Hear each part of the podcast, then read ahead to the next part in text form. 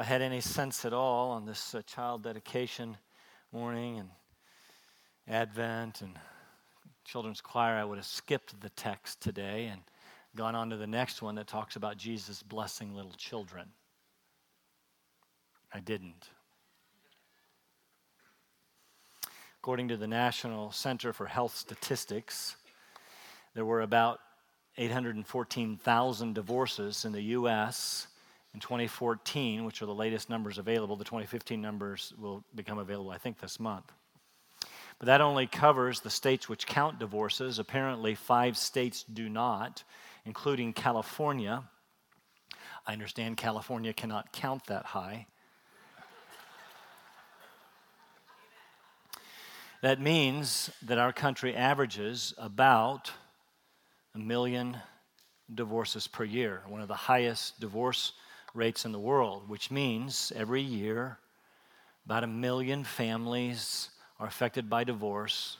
There's about 2 million adults go through the deep emotional tr- trauma of marital disillusion. Here are a few another uh, more mind boggling numbers for you in terms of raw 2014 numbers. About 7% of the population got married, and a little over 3% got divorced. I suppose that's how they come up with the off cited 50% failure rate. That is, half of marriages end in divorce. Now, you should know that statisticians argue about that, about that number as I read through several websites, the numbers seem to range somewhere between 30 and 50 percent. Several things, however, as I read those pages, were clear. First, the divorce rate goes higher with successive marriages. Yes, that's because it gets easier the second time and so on.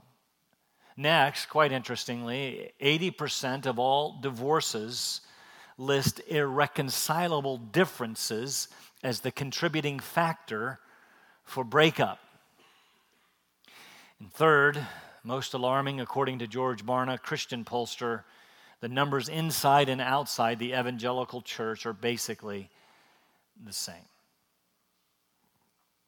Mind numbing statistics. Again, as I read page after page of stats on the web, I got confused. Which one do you believe? But the truth is, we're not really interested in raw numbers. The, the question we have is not how many, but who. Uh, who gets divorced? And, and not only who, but, but why. Why do people get divorced? Now, the experts tell us there are usually one or more of four factors contributing to divorce. The first is unhappiness, which usually sounds something like we don't get along, he doesn't talk to me, she talks too much, I'm not content in the relationship, I don't love him, I don't love her anymore. Second factor is financial stress, said to contribute to almost 80% of all marital breakups. The third factor is sadly infidelity. And the fourth is abuse verbal, emotional, physical, some kind of abuse. So, who gets divorced? Why do they get divorced? Those, you see, are, are questions. Not only that, for us, you know, what about Christians? When is it okay for Christians to divorce? What about Jack and Sally, Ralph and Susie. I happen to know their situations. Sh- should they divorce? I mean, is it okay? Well, let's bring it a little closer to home. What about my marriage? W- will it make it? And, and that's not really the question for some of you. You're, you're way past that. I don't want to make it anymore. It's too much work, it, it, it's too painful. M- most days, I don't like my wife, I don't like my husband. For some of you, those days have stretched into months or, or even years. And so, this is what you want to know Is it okay? Pastor, tell me, is it okay if I leave him, if I leave her?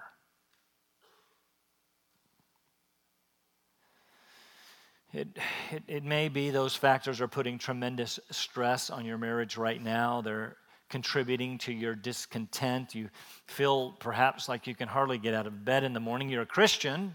You know, you don't want to be a statistic, so you're keeping it together. But if, if it wasn't for what people would say, if, if you were like everybody else, if it wasn't for the kids, you'd get divorced right now because you're unhappy. Oh, you, you put on a happy face, especially on Sunday morning. Few, if anyone, know your misery. You have the, you've kept the little piece of paper that says you're married. You said the words, till death do us part. You have no idea what my life is like. So, so again, my only question is can I bail? Or, or do I have to stay in this institution called marriage, which feels just like an institution, a marital prison?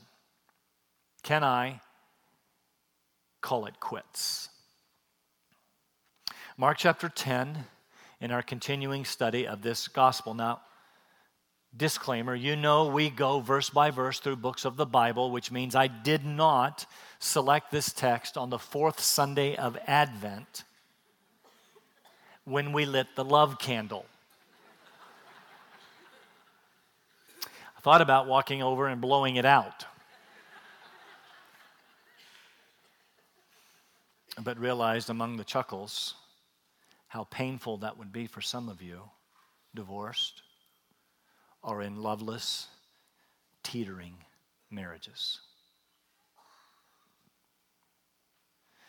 Now, the temptation today will be to think something like, I hope so and so is here, as you look around quickly, thinking maybe I can call them and get them here in time for the third service. I hope he, I hope she is listening. I want to encourage us to listen for ourselves because this morning we're going to see what Jesus says about divorce, more marriage regardless of what the real stats are, divorce is a problem even in the church of Jesus Christ.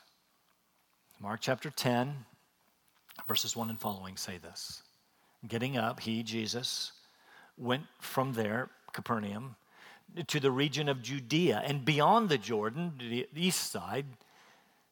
Crowds gathered around him again, and according to his custom, he once more began to teach them.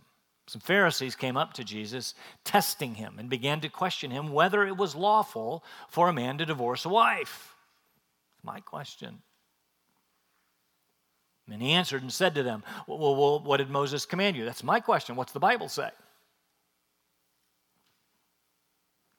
They said, Moses permitted a man to write a certificate of divorce and to send her away. And, and Jesus said to them,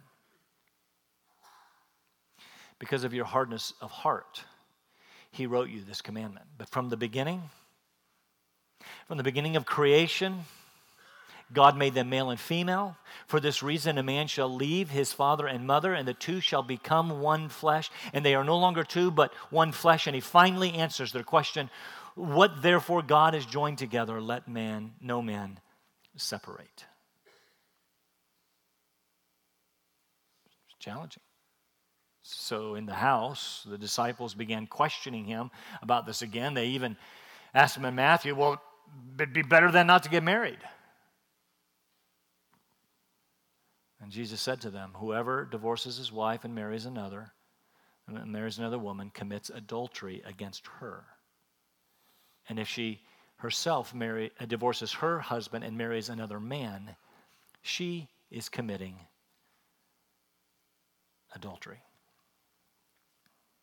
Now, this is fun.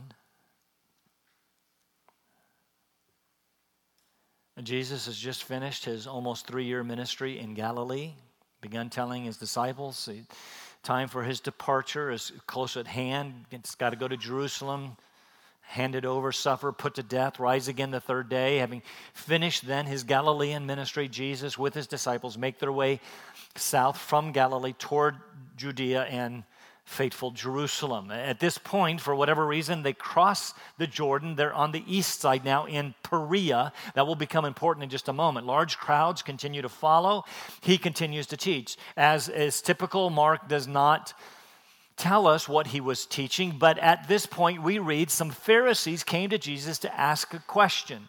Now, now, now, please notice, it, wasn't a legitimate question. They didn't really want to know uh, the answer. They didn't care about the answer. They were simply trying to test him, to trap him. Is it lawful for a man to divorce his wife? That's, that's the answer. That's the question we all want to know the answer to. Can I? Can I get out? Well, how would that particular question trap Jesus? At least in two ways. First, they were in Perea, as I just mentioned, and the ruler of Perea is a tetrarch named Herod Antipas. Does that name ring a bell? It was Herod Antipas who seduced Herodias, his sister in law, who had been married to Antipas's brother, Philip I, she divorced him to marry his brother, Antipas. So in Mark 6, someone had the audacity to confront Antipas about his marriage to Herodias. He called it for what it was. It was unlawful for Antipas to have his brother Philip's wife. You remember that somebody was John the Baptist, and it cost John his head. You remember the story. John was arrested by Antipas, thrown into prison right there in Perea. Kept him for a while until one fateful night, Antipas, Antipas threw a drunken party. During the party, his stepdaughter, stepdaughter, Salome, which, by the way, was also his niece, this whole thing is a sordid affair. Herodias' daughter from, from her marriage to Philip, she comes in and dances seductively for the men. It pleased stepdad Uncle Antipas. And so, in his drunken stupor, he promised her anything she wanted up to half his kingdom. So she runs to mom. What should I ask for? It's like Christmas. What would any teenage girl ask for? Makeup, new clothes, maybe keys to the chariot? Why, of course, John the Baptist had on a platter. And so John was executed ultimately for speaking out against an un- unlawful divorce and remarriage right there in Perea. The Pharisees, you see, they knew all of this and they knew Jesus' position on divorce. He had told them back in his first full length recorded sermon called the Sermon on the Mount, back in Matthew chapter 5. You divorce your wife and marry another, you cause her to commit adultery, and you commit adultery. So maybe they're thinking we could trap him. Maybe we could get him to speak against divorce, get him uh, beheaded like John, and we would be rid of this Jesus problem. Second reason this question would have been a trap was because of what the Pharisees n- knew was the cultural situation of the day, what they themselves taught, and what the, uh, what the, the crowds believed. You see, there was this general disagreement between two groups of Pharisees at this time. The Shammai Pharisees had a rather strict view of divorce and taught that it was only permissible in the case of adultery. The, the Hillel Pharisees, however, with whom the crowd sided, taught that you could divorce your wife for just about anything. I mean, their understanding of divorce, both of them, was based on a faulty interpretation and understanding of Deuteronomy chapter 24. There we read a man could divorce his wife if he found some indecency in her, whatever that was. So while Deuteronomy doesn't specify what some indecency was, the Hillel Pharisees decided they knew. They had a whole list of indecencies which would qualify uh, for divorce. Incidentally, it was only permissible for a man to divorce his wife, certainly not the other way around. But uh, some of the reasons that they had written out were these if she messed up your meal, if she puts too much salt on it, if she burns it, you could divorce her. That, after all, is indecent. Listen to this one. Some indecency was eventually interpreted to mean if you were looking around one day and saw someone you thought was prettier than your wife, well, then of course your wife becomes indecent. Then you can divorce her. Then you're free to go and uh, after the someone prettier. Sounds a lot like today. They actually had that written down. Here's some more. If she talked to a man in public, divorce. If she spun around in the marketplace with a dress uh, raised above her knees, that's exposure, divorce. If she let down her hair in public, divorce. Um, if she was infertile, that is, she didn't bear children, you could divorce her. If she had children but didn't give you a son, you know, like it was her fault, shows how much they knew, you could divorce her. What if it came, uh, uh what, what it all came down to was this no fault divorce? Sound familiar? Just about any, these were religious people, by the way. Just about any reason you could come up with was fine. Not only that, Moses commanded divorce. If she was displeasing to you anyway, you, you had to send her away. You had to divorce her. Just make sure you give her a certificate of divorce. Make sure that you do it right.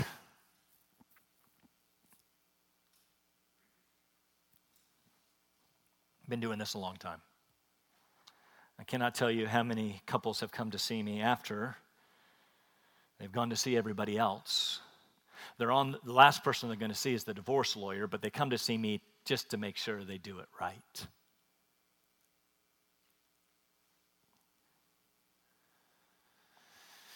So you could say that the Hillel school allowed for no fault divorce. You don't like her anymore, guess just get rid of her. So what do you think? Jesus. There's these two schools. Is it lawful for a man to divorce his wife for any reason at all? What do you think about no fault divorce? By getting Jesus to answer, they thought they could incite him to alienate the crowd, his following, or even better, uh, incite Antipas to kill him. This was an, an amazing setup. It brings us to the heart of what I want to talk about, and actually what Jesus wanted to talk about this morning. Please notice it is fascinating when asked about divorce, Jesus answers by talking about marriage. Did you notice that? He turns the table on the, the religious understanding of the day and says, You guys don't get it. Of course, they didn't get anything. You're worried about when you can get a divorce. You don't even understand marriage. That's the place to start. Let's not talk about divorce, let's talk about marriage. That's what I'm going to do. You see, there are four things that Jesus says about marriage that I want us to get this morning, and I want to encourage us to talk about with our spouses. Verse 6, marriage is to be an exclusive relationship. Verse 7, marriage is to be a primary relationship. Verse 8, marriage is to be a committed relationship. Verse 9, finally, he, he, he answers their question marriage is to be a permanent relationship. But please notice he does so by talking about marriage. So, what do you think, Jesus? Can we get a divorce? How does Jesus answer? What did, what did Moses command you? He answers their question with a question, giving them just enough rope to hang themselves. They quoted again, but misapplied what Moses said. He told us divorce was permissible. We just got to make sure that we do it right. That's our question, right? I can get divorced, right, Pastor? Just tell me how to do it right. Find the right loophole. To which Jesus responds, Not exactly. Moses allowed the practice because of the hardness of your hearts. You have to understand that divorce was never part of God's original plan. And from there, Jesus goes on to talk about not divorce, but marriage. His first point, the first point he makes is marriage is meant to be an exclusive relationship. Notice he starts by quoting Genesis chapter 1. From the beginning of creation, he made them male and female. Male and female are in the emphatic. From the beginning, God created them male and he created them female. He did that on purpose. The idea is one man, one woman, no options, no spares, no alternatives. Not Adam and Eve and George, just in case Adam was a jerk. He could have done that. He didn't. Think about it. If you lived in the garden, just the two of you, you would never think about divorce. Why? Because there's nobody else. He is to be your Prince Charming. She is to be your princess. Got to be no one else. The problem we have today is too many choices. And so, if it doesn't work out, in fact, many enter the marriage relationship thinking, if it doesn't work out, I'll get out and find another plenty of fish in the sea. But the point that Jesus is making is think of yourselves as in the garden, one man, one woman. There are no other options. Not for followers of Jesus, you see. First principle for marriage is exclusivity one man, one woman, emphatic, no one else allowed in the relationship. By the way, please notice, I have to say this, particularly in our culture today, particularly in the way that the church is abandoning the truth of Scripture. It is one man and one woman. This, you see, is the biblical definition of marriage. This is why the church is, the, the, the evangelical Bible believing church is so committed to a definition of marriage that is one man, one woman. So when our society wants to redefine marriage as between two men or two women, that is not marriage. And that was not part of God's original plan. But just having a man and a woman does not necessarily make a biblical marriage either. As I said earlier, some of you are cohabitating. You even have the little piece of paper that says you're married, but there is no marriage. You know what I mean? You live in the same house, there's no relationship, you ignore each other, you might even hate each other, but you're married. Not with a biblical marriage, because there are other principles you see that make a man and woman coming together a biblical marriage. You see, the second principle is found in verse 7. Jesus says the marriage relationship is to be the primary relationship. Let this sink in. The marriage relationship is to be the primary relationship, not your kids, not your parents, not your best friend, not your hobbies, not your job, not your health. Speaking of the man, we read that he is to leave his father and mother. In the typical marriage vows, we read these words Forsaking all others for her alone, I will faithfully perform all the duties which a wife owes to a hu- husband, so long, uh, owes to a wife, so long as we both shall live. This forsaking all others doesn't mean just other women, although it includes that. It means forsaking mother and father and any other relationship to which you are cleaving. It means cutting the apron strings and becoming a husband and a father. It's very interesting to me that he says this to Adam.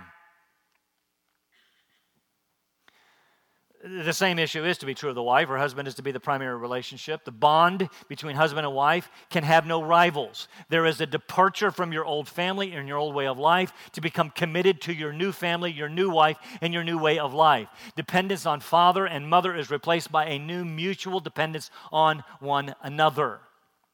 If you are seeking, if you seek your primary human companionship outside of your marriage relationship, you are looking in the wrong place. Some of you have allowed your other relationships at work, your friends, your children, or even the church to be your primary source of companionship. And this morning, you need to look at your spouse and say, You are the one God gave me. I need you. I am thankful God gave you to me. You are first in my life. When's the last time you said that to your spouse?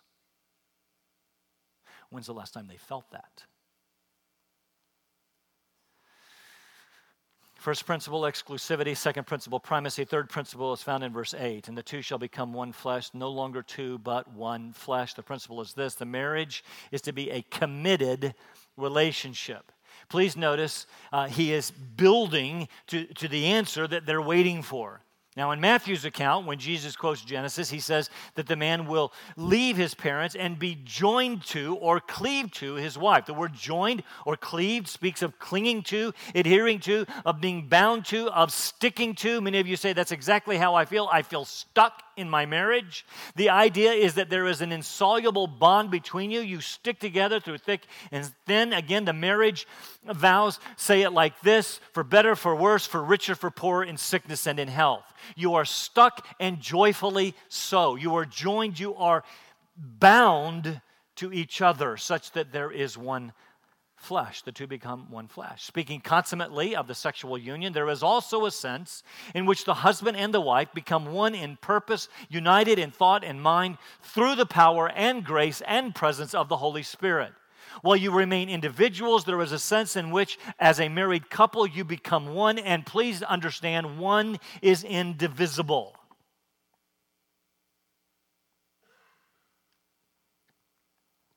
That's his point. You can't divide one.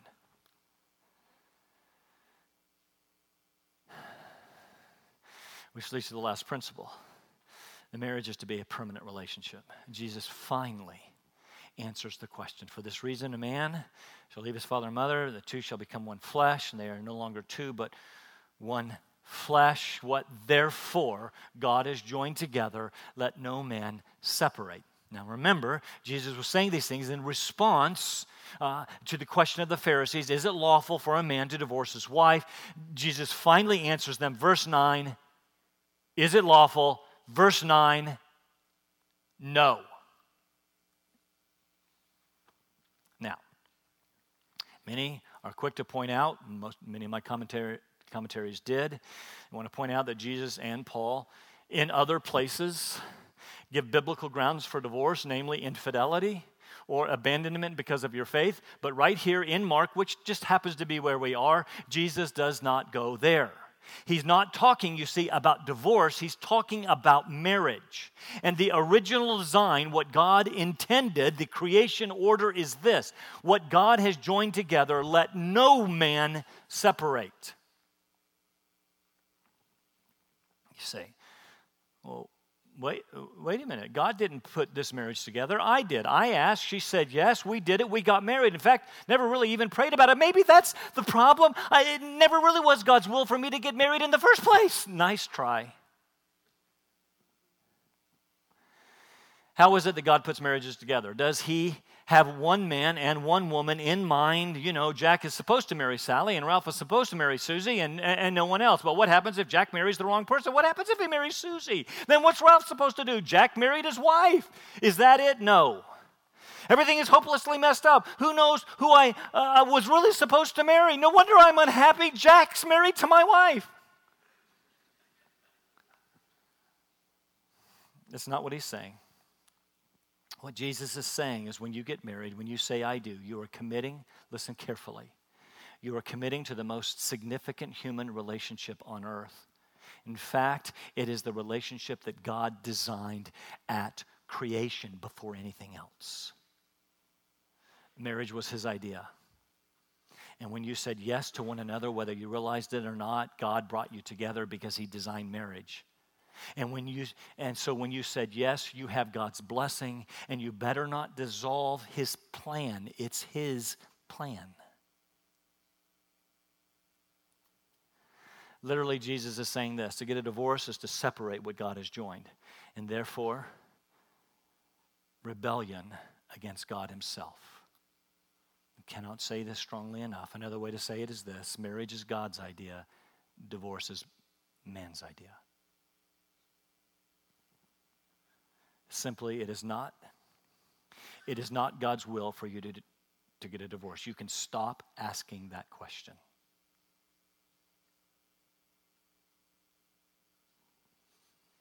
It's your will. A rebellious will against the plan and mind of God.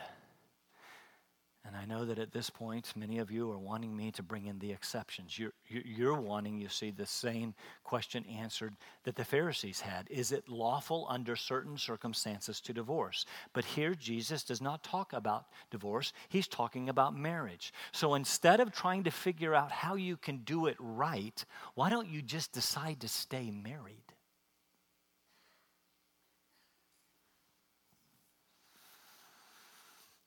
So let's look at those last two difficult verses when Jesus is alone in the house with the disciples. Jesus said to them, uh, here, Here's why you don't get divorced. Whoever divorces his wife and marries another woman commits adultery against her. And if she herself divorces her husband and marries another man, she is committing adultery. Mic drop. Now, I've, I've heard people say it's okay if I get divorced. The problem is not divorce, it's getting remarried.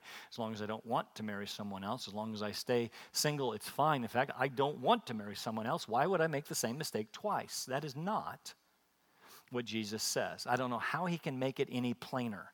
What God has joined together, let no one separate. It is to be a permanent union for life, period. Even if you crossed your fingers when you said, Till death do us part.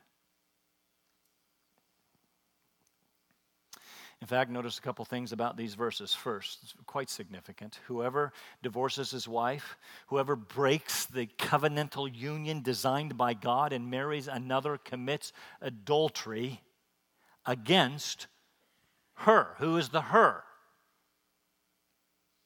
It's his first wife. He is committing adultery against his first wife, the one he divorced. This is quite significant. You see, the rabbis at this time taught that if a man committed adultery, well, it wasn't against his wife, it may be against the husband of the woman that he's having adultery with, it may be against her parents, but not her.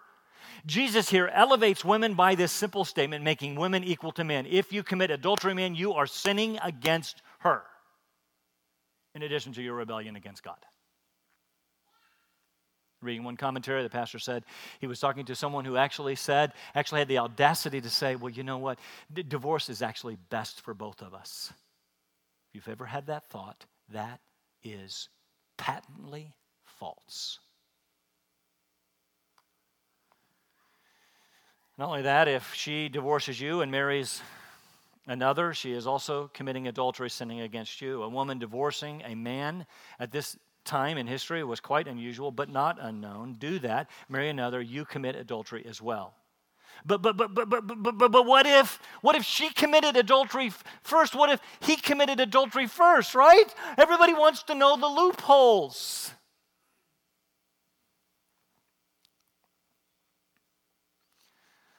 But when Jesus was asked about divorce, he talked about marriage. You want to talk about divorce? Let's see what my father said about marriage. It is to be an exclusive, primary, committed, permanent relationship. And so you're stuck. But it's a good place. Some of you need to look at your wife, you need to look at your husband, and you, you need to say, I am sorry. I have been cleaving to someone, to something other than you. I have not appreciated you. I have not valued you. I have not submitted to the God ordained understanding of the marriage relationship. But by the grace of God, I am going to become the husband. I'm going to become the wife that God wants me to be. I am glad to be stuck with you.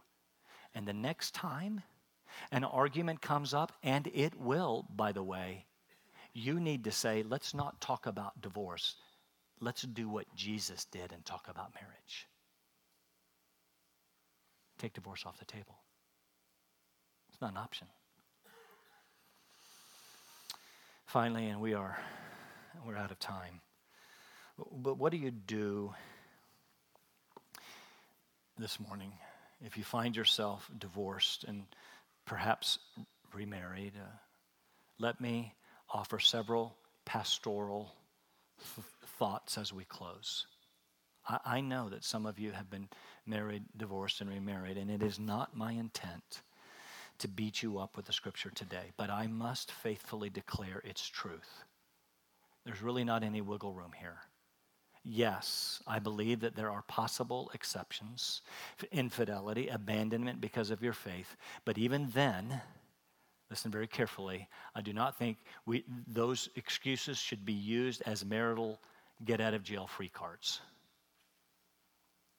And so I would say the following four things. First, if you are not married, enter the covenant of marriage very carefully and seriously. It is God's design that it be a life lasting covenant. Understand that when you say till death do us part, you mean it.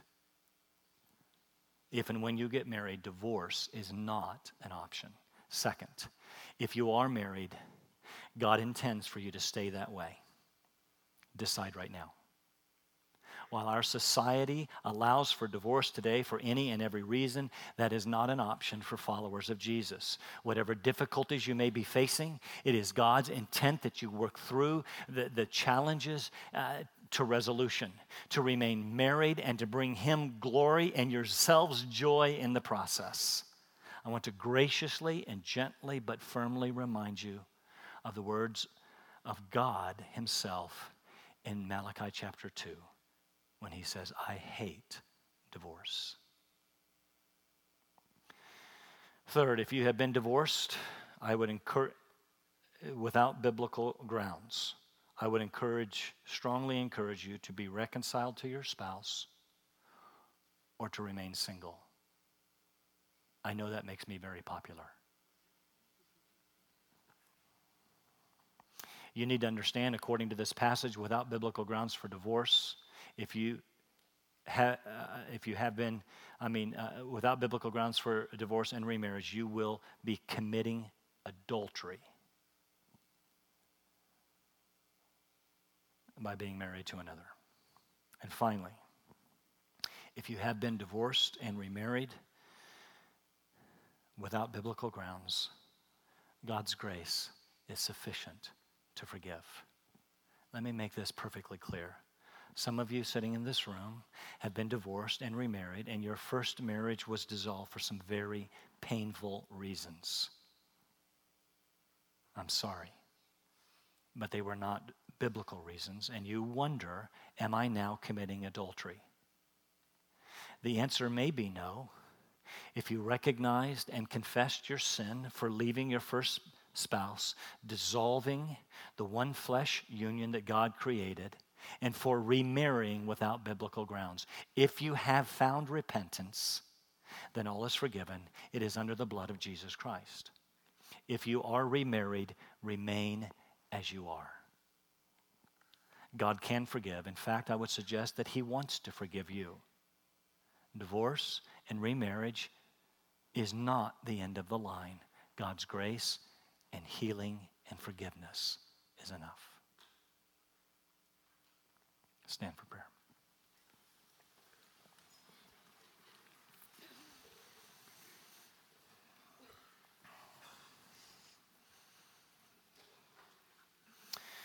Father, this is a particularly difficult passage. Um, uh, the, the, the, the truth is, it's it's probably hard hitting for all of us because even those of us who have been married have probably talked about the D word before. But Father, would you help us as a, as a church family to remain faithfully committed uh, to the relationships that, that we have, finding forgiveness where forgiveness is necessary, recommitting where that is needed and finding the joy that you intend, bringing you glory in the process. We pray in Jesus' name.